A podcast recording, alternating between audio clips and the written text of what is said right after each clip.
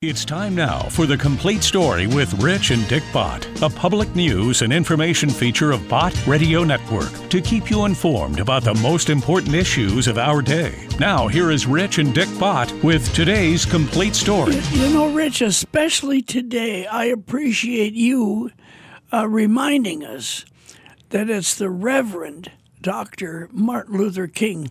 It's so easy for secular society to forget that, and so easy for everybody to forget that. But his daddy was a preacher and a wonderful pastor in Atlanta. And then he was pastor. Martin Luther King was pastor at Montgomery Avenue Baptist Church. Dexter Avenue Baptist Dexter Church in Avenue. Montgomery, Alabama. And it's the Reverend Dr. Martin Luther King. Now, everybody has a dream, don't they? Everybody Yes, has sure. a dream. This is his dream, and he said it. Let's listen. I have a dream that my four little children will one day live in a nation where they will not be judged by the color of their skin, but by the content of their character. I have a dream today.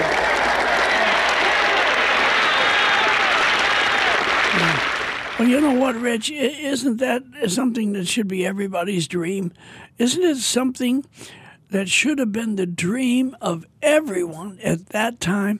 Certainly the Lord's people. Well, sure, because we all come together at the foot of the cross. Exactly. And there's one nation, one blood, as Ken Ham so well tells that story right now. But tell the folks now what we're going to hear. Oh well, we are delighted to present this uh, this audio version of "Taking Down the Ropes." And Dad, this is an amazing history between the Billy Graham Evangelistic Association and the Civil Rights Movement that was led by Reverend Dr. Martin Luther King Yeah. back in those early days. I tend to think of both of those ministries as silos, but in fact, they interacted with one another. Yes, they did. Now, folks, you see, this is history. This is really, really important because men who love the Lord and want to do the right thing, they find each other and they find a way to work together, but people don't know this. So when Billy Graham was having his big crusade in Little Rock, Arkansas, he recognized immediately something isn't right. All right, Rich, can we hear this now? Let's go. We've had a cross burning here. I want to say something about that. Anybody that would take the cross of Jesus Christ, that is a symbol of God's love, and use it as a symbol of hate, as a symbol of prejudice, is not only sinning against society, but he's sinning a terrible sin against God, and may God have mercy upon you at his judgment. I have some very sad news for all of you, and I think uh, sad news for all of our fellow citizens and people who love peace all over the world. And that is that Martin Luther King uh, was shot and was killed tonight in Memphis.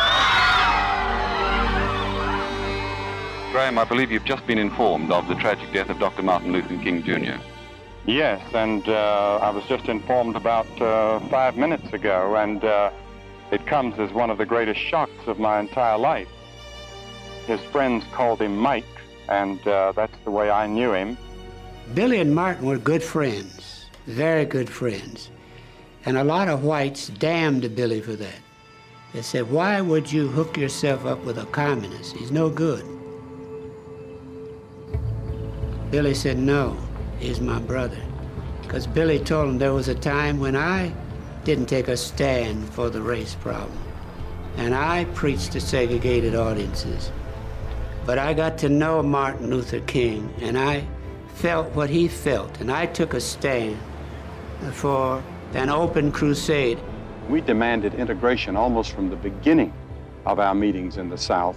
And as a result, I think that this laid a groundwork at that time. Now, today, it's almost impossible for the present generation to understand what things were in those days and what it took to be that way, and how many threatening letters we got, and uh, how many threats against my family as a result of the stand that we took at that time. I think both Dr. Graham and my father uh, were trying to make the world a better place. There is no excuse ever for hatred. There is no excuse ever for bigotry and intolerance and prejudice. We are to love as God loved us. We don't need any guns. We don't need any bullets. We don't need any physical ammunition. We have a power. All we need is to pick up the ammunition of love. Take in our hands the weapons of justice. Then put on the breastplate of righteousness and the whole armor of God and just not march. They were different, obviously, in their style and their approach, but I think their heart and their goal was the same. Billy's first public act against racial segregation took place in the summer of 1952 at his Jackson, Mississippi crusade. At the time, it was common practice for ropes to separate the white from the black sections. He walked into the crusade and they had ropes up. Billy saw them. Blacks were supposed to sit back of that and uh, the whites would sit in front. Uh, I was uh, uh appalled at it and decided that I had to speak out on it and had to do something about it. I said, no more of this. And uh, I went to the head usher and asked him if he would remove the uh, ropes, and he said no, he wouldn't. Billy got up from the platform and he walked down, past the ushers, and took the ropes down himself. And I remember that the head usher resigned, and there was quite a little flack about that. That was a historic moment in history with the church and that opened up his friendship with Martin Luther King and other people, and he really practiced what he preached. In a 1956 article published in Life magazine, in which Billy made a plea for an end to intolerance, he wrote, It is not sufficient to urge people to love their neighbor unless we lead them also to the capacity to love. Christ gives men this capacity. His approach was more of trying to get people into the relationship with Christ, that that would transform their mindset and, and the way in which they live. So they would see people differently. Um, and thus treat people differently. Everybody's calling is not the same. And Mr. Graham's calling is the proclamation of the gospel, in which, um, if he can reach men's hearts through the Spirit of God, that can change a man's whole life completely. Billy's burden to end the blight of racism through evangelism continued to motivate his actions. This would be evident during the early days of the 1957 New York Crusade. In New York, Mr. Billy Graham makes a dramatic denunciation. There's something wrong with human nature. What is it in the nature of men that causes men to lie and hate and cheat, steal and lust and have pride and bigotry and intolerance and racial intolerance? What is it that causes men to have these terrible things down inside of them? Billy had said, I'm reaching 28,000 people every night at Madison Square Garden. The place is packed and jammed. But he said, I'm frustrated, I'm concerned, I'm not reaching people of color. And he said, I don't want this to be a white man's crusade. He said, Howard, what must I do? I said, There's one thing you could do. He said, What? I said, Go where they are. He said, I'll go. So one Sunday afternoon, we went up there. I made all the arrangements. We were going to have it Salem Methodist Church, a large church in, in Harlem. And we ended up with 8,000 people there that afternoon. Then the next Sunday, we went to Brooklyn. 10,000 people turned out. Billy preached, they responded. He said, Will you come? They said, Billy, since you came to Brooklyn, we're going to come to Madison Square Garden. And that was the beginning of the change of the racial climate at Madison Square Garden. There was a browning, a coloring of that tremendous crowd. During the New York Crusade, another very interesting thing happened. One night he invited uh, Martin Luther King to come and pray. And again, he got some nasty letters. They said, Why do you want to have that in preacher here? Again, Billy said, I don't care. I'm going to do what's right. So that night, Martin came. He sat on the platform right next to Billy. So Martin got up and prayed. I have never heard that man pray a prayer like he prayed. And he really touched heaven, so to speak. Tonight, we're delighted to have from Montgomery, Alabama, Dr. Martin Luther King, the minister of the Dexter Avenue Baptist Church. Heavenly Father, out of whose mind this great cosmic universe has been created, we come recognizing our dependence on Thee. We stand amid the forces of truth and yet we deliberately lie. We stand amid the compelling urgency of the Lord of love as exemplified in the life of Jesus Christ. And yet we live our lives so often in the dungeons of hate. For all of these sins, oh God, forgive. We thank Thee this evening for the marvelous things which have been done in this city through the dynamic preaching of this great evangelist. We ask Thee, O God, to continue blessing him, give him continued power and authority. And as we listen to him tonight, grant that our hearts and spirits will be open to the divine inflow. All of these things we ask in the name of him who taught us to pray. Our Father, which art in heaven, hallowed be thy name. Well, I think with Dr. Graham and Dr. King on the same platform, more than likely sent a very powerful me- message, especially to those in the South. And that took courage, a lot of courage on their part, as a matter of fact, because it could put their lives in danger as well.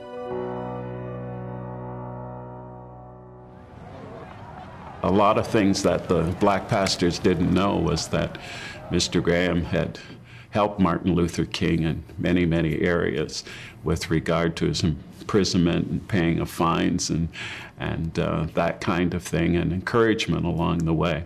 It wasn't something Mr. Graham did for his own prominence and to get uh, press interviews out of it, but it was something he did because of his concern for justice and uh, his desire to help people. But he did it in his way. From Eisenhower to Kennedy to Johnson and then Nixon, Billy worked closely with all these presidents, encouraging them to take steps to end racial segregation. When they tried to integrate Central High School in Little Rock, Arkansas, that was 1957. And uh, President Eisenhower called me on the phone and he said, Billy, did you see the picture in the paper this morning of uh, the black man being kicked uh, down on the street in uh, Little Rock? And I said, Yes, sir, I did. He said, I'm thinking we're going to have to send some troops in there to hold that down and to stop that. He said, uh, What do you think about it? I said, well, I don't think you have any alternative. I said, It can't go on like it's going now, and something dramatic has to take place. Billy also offered to hold a crusade in the troubled city, but the local committee thought it would be impossible at that time. When the meetings did take place two years later, their impact would prove to be far reaching. Almost 50 years ago, my Sunday school teacher took me to Little Rock to hear Billy Graham's crusade. The schools were closed because of Little Rock Central High School integration crisis. The White Citizens Council in Little Rock tried to convince, even to pressure, Billy Graham and all of his people to preach to a segregated audience. And he told them that if they insisted on that, he would cancel the crusade and tell the whole world why. So here we were, with neighborhood after neighborhood after neighborhood in my state on the verge of violence. And yet, tens of thousands of black and white Christians there together in a football stadium. And when he issued the call at the end of the message, thousands came down holding hands, arm in arm, crying. It was the beginning of the end of the Old South in my home state. I will never forget it. I had the privilege of being at the White House at a party the night the Civil Rights Bill was passed. And Hubert Humphrey came in about 9 or 10 o'clock. He was very tired. And he came straight over to me. And he said, Billy, he said, this bill will never really be implemented unless it comes from here. And he said, This is the job of you and the children to help bring about love in the hearts of the people. I believe that the answer to our great moral problems, our social problems, lies in the gospel of Christ and in the transformation that he can bring. We need legislation, yes. But legislation cannot improve the morals of America alone or our social problems alone. Must come from something deeper because our problem is basically spiritual. We've passed all the civil rights laws that you can you can't think of anything hardly they haven't passed. But that hasn't made everybody love each other automatically. But the fruit of the Spirit is love. By this shall all men know that ye are my disciples, in that ye have love one to another. That is a supernatural love given to you by God when you receive Christ. Jesus said, Follow me. Come and change the world with me.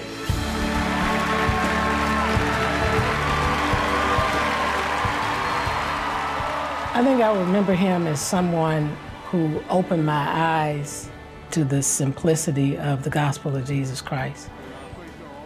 I respected him for being genuine and authentic and not pretentious. I've listened to a lot of preachers in my life, and sometimes I'm like, I hear your words, but your spirit doesn't seem to connect. Dr. Graham's spirit uh, connected with the word that he delivered. Yeah, well, you see, Rich, that was the voice of Bernice King. Yes. Who was uh, Reverend Dr. Martin Luther King's uh, daughter. Yes. And uh, that's powerful, isn't it? Oh, isn't it powerful? Yeah. So we heard from Bernice King, and there also was the voice of Cliff Barrows and Howard Jones from the Billy Graham Evangelistic Association, and so many others. And the thing that I love about that is it tells the story of Christians working together. See, that's what's on my mind and in my heart right now. When will we ever learn, as people who know and love the Lord, to work together and respect each other and honor each other? This is the problem, isn't it? And it's a sin problem. It is absolutely Satan's way of dividing people and pulling them into their own little clique, their own little box, and not worrying about the other guy. And then, of course, the schools start running rampant, don't they? Mm-hmm. Well, tell me now, there is a song that I just love by Wintley Phipps. Tell the folks about it. Oh, my goodness. Uh, this is special, folks. Uh, Amazing Grace, as only Wintley Phipps could do it. And Well, he tells the history of the song and what it means, and then he sings it in such Who a is powerful who way. is Wintley Phipps? See, people think it's Whitley Phipps. It isn't.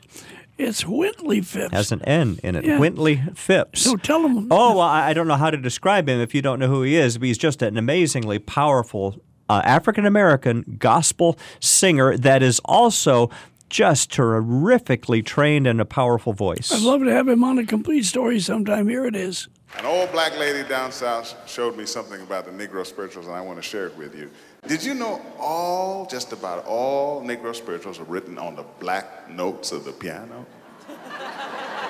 This is absolutely true. You can go home tonight and play almost any Negro spiritual, just play the black notes on the piano. You look skeptical.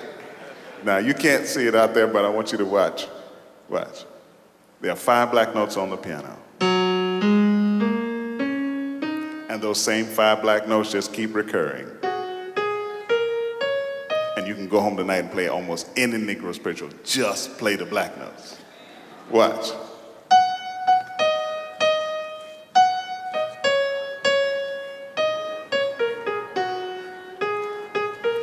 You know that? Every time I feel the spirit, just black notes. Watch this.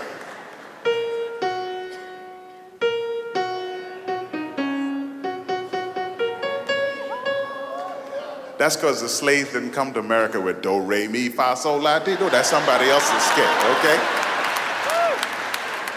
All they had in their musical scale were those five black notes. We know it in music as the pentatonic scale. And they built the power and pathos of the Negro spiritual on five notes. When you study music, you also come across what are known as white spirituals. Did you know that? And they are white composers who work with those that scale. In early America, they used to call this the slave scale. And I'm going to play for you what some musicologists think is the most famous white spiritual built on the slave scale or just the black notes.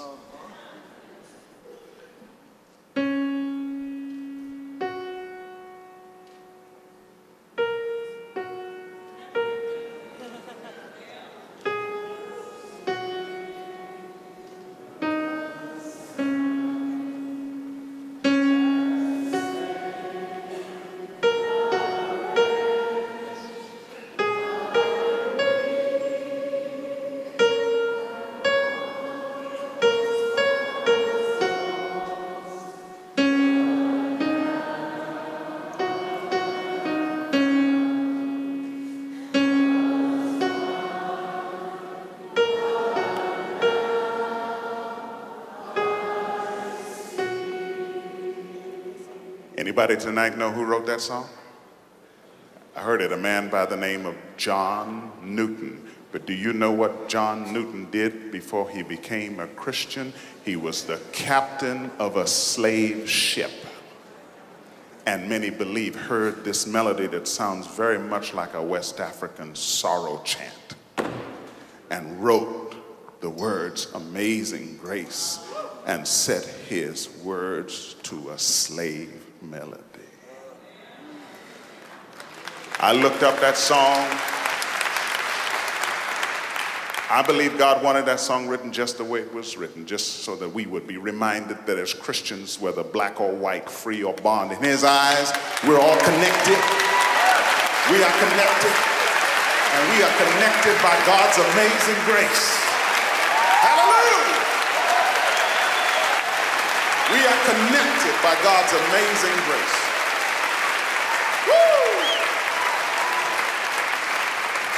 I looked up that song in the Library of Congress. I looked up, I went to the Library of Congress, I looked up that song. And wherever you see it authentically printed, you know what it says? Words, John Newton, melody unknown. Tell the Lord when I get to heaven, I want to meet Abraham and Isaac and Jacob, but boy, I want to meet that slave called unknown.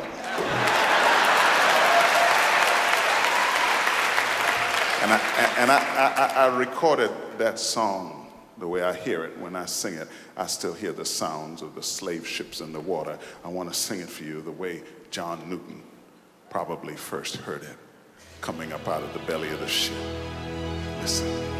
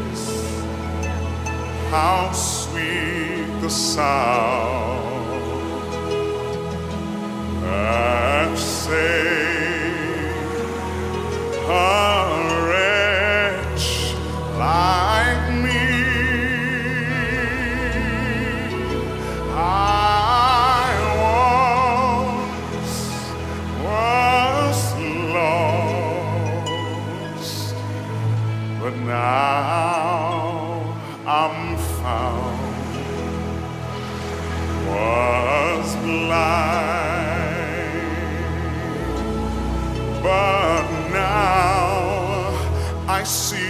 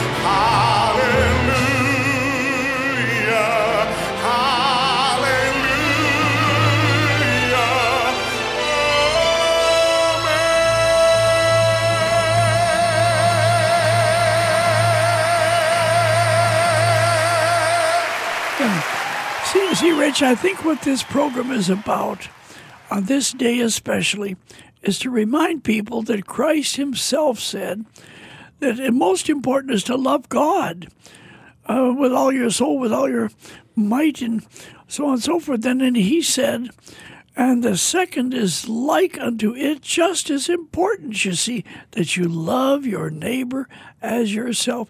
This has been the failing of the church down through the decades, hasn't it? Yes, wasn't that powerful? Amazing Grace by Wintley Phipps, Dad. And you know, that was performed at Carnegie Hall. We forgot to let people know that that was before a live audience at Carnegie Hall. Yeah. Well, I'd like to have Wintley Phipps on. You know, Rich, there are so many wonderful people who are alive today who lived during the day of Martin Luther King. Mm-hmm. Uh, wonderful people. I want to take time sometime to talk about how he got that name. Oh, yeah. Because his name was Michael at first, because he was junior and his father had been studying the Reformation. And he understood that Martin Luther was such a person who could take a stand for that which was right, and he changed his name to Martin Luther King Sr. So naturally, then his little boy was changed to Martin Luther King Jr. But there's a lot of history that people just simply don't know, and maybe we can help them know that. But it all boils down to this what is our dream? What is our dream? That's right. And uh, this is what Dr. Martin Luther King, Reverend Dr. Martin Luther King, said about that. Here it is. I have a dream that my four little children will one day live in a nation where they will not be judged by the color of their skin, but by the content of their character. I have a dream today. Yeah. Well, okay, Rich, what would you add? Hey, I, I mentioned this before on a previous program, but Mahalia Jackson, the great gospel singer, she has this wonderful quote. She said, I sing God's music because it makes me feel free, she said about gospel music. It gives me hope. With the blues, when you finish, you still have the blues. Yeah. That's where our hope is. Our hope is in Jesus. Our hope is in the cross of Christ. This is Dick Bott with this special day uh, with a complete story, and I'll see you later.